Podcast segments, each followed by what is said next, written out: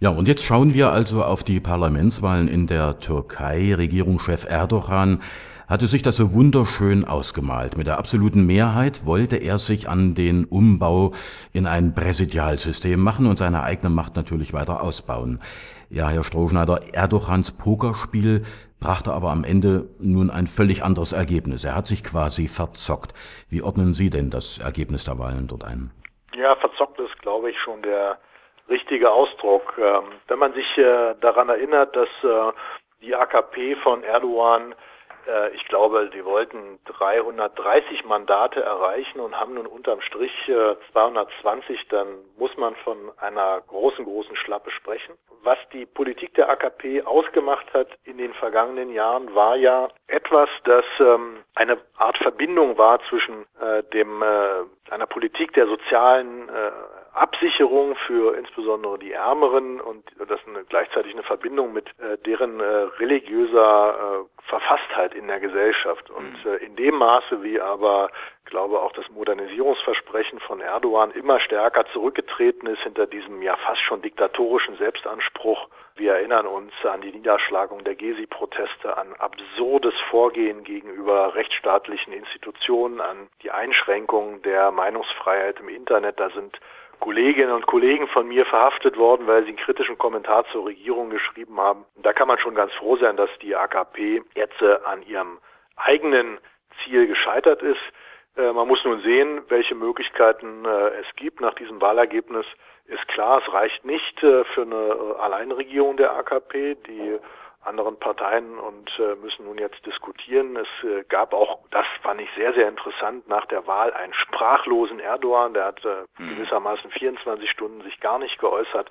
Das zeigt, glaube ich, wie stark das Erdbeben ist, äh, das diese Wahl bedeuten kann für die Türkei. Eine der Kernfragen war ja vor den Wahlen, wie die HDP abschneiden würde. HDP, das steht äh, in Deutsch übersetzt und ausformuliert für Demokratische Partei der Völker.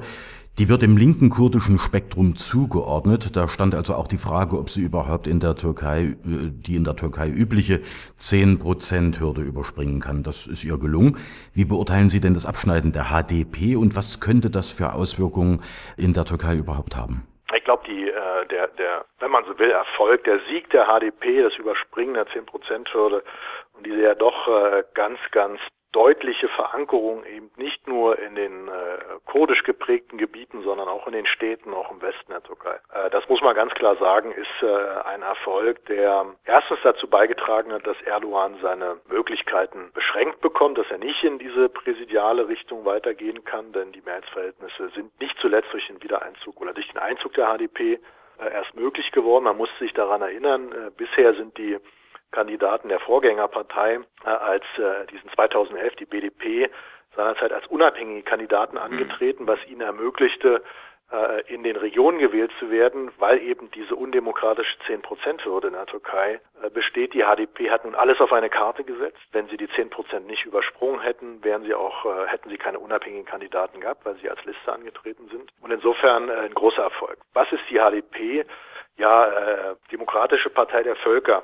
Es ist schon so, dass natürlich die, die Ursprünge, die politischen Ursprünge der HDP in der kurdischen Bewegung liegen. Aber die HDP ist weitaus mehr. Man kann sie als eine linke Sammlungsbewegung bezeichnen, die inzwischen zum Motor auch einer politischen äh, Modernisierung der Türkei geworden ist. Da sind äh, Grüne genauso wie politische Organisationen mitvertreten, die sich für die Anerkennung der Rechte von Schwulen und Lesben engagieren. Da sind äh, nicht nur Kurden drin, sondern da sind durchaus auch äh, Menschen aus dem islamisch äh, orientierten Spektrum. Da geht es vor allen Dingen um Fragen der Identitäten, um Fragen sozusagen eines äh, gemeinsamen, gleichberechtigten Lebens zwischen ethnischen, religiösen, politischen äh, Weltanschauungsgruppen. Und ich glaube, dass die HDP etwas repräsentiert hat im politischen System der Türkei, was es eben lange nicht gegeben hat. So etwas wie eine politische Linke, die eben pluralistisch ist, die viele Momente in sich aufnimmt und äh, nach den ja doch sehr stark sozialpolitisch, sehr stark auf freiheitliche, demokratische, emanzipatorische Ziele zielenden Bewegungen der letzten Jahre, Stichwort Gezi-Proteste, war es auch notwendig, dass äh, dieses Lager mal parlamentarisch repräsentiert wird. Das ist der HDP gelungen und das ist, glaube ich, jetzt noch gar nicht abzusehen, was es für die Zukunft äh, des politischen Systems in der Türkei bedeuten könnte. Denn es gibt jetzt eine ganz dezidierte linke Sammlungspartei im Parlament. Ich bin sehr gespannt, was das heißt. Allein die Tatsache, äh, dass die HDP ganz, ganz viele Frauen ins Parlament bringt, wird die politische Kultur des Parlamentarismus in der Türkei deutlich verändern. Letzte Frage und wir kommen nochmal auf Erdogan zurück. Der wird sich also mit seiner AKP nun auf die Suche nach einem Koalitionspartner machen müssen oder ist schon auf der Suche. Das scheint ja nicht ganz so einfach zu werden. In dem Zusammenhang taucht der Name der MHP immer mal wieder auf. Wer ist das denn und wäre solch ein Bündnis denkbar? Ja, ist, äh, glaube ich, äh, zumindest denkbar, ob es dann am Ende realisiert wird. Da habe ich meine Zweifel. Die MHP ist äh, die Partei der nationalistischen Bewegung. Es ist so eine Art Mischform. Die haben sehr stark neofaschistische Bezüge in der Vergangenheit gehabt, haben äh, ein enges Bündnis mit auch terroristischen Strukturen gehabt, die dann auch tatsächlich mit Mord und Totschlag gegen Linke vorgegangen sind. Sie sind aber gleichzeitig auch eine durchaus flexible Partei gewesen in der Vergangenheit. Wenn man äh, die sozusagen in einer Koalition integrieren wollte, dann haben die auch von bestimmten äh, Vorstellungen Abstand genommen.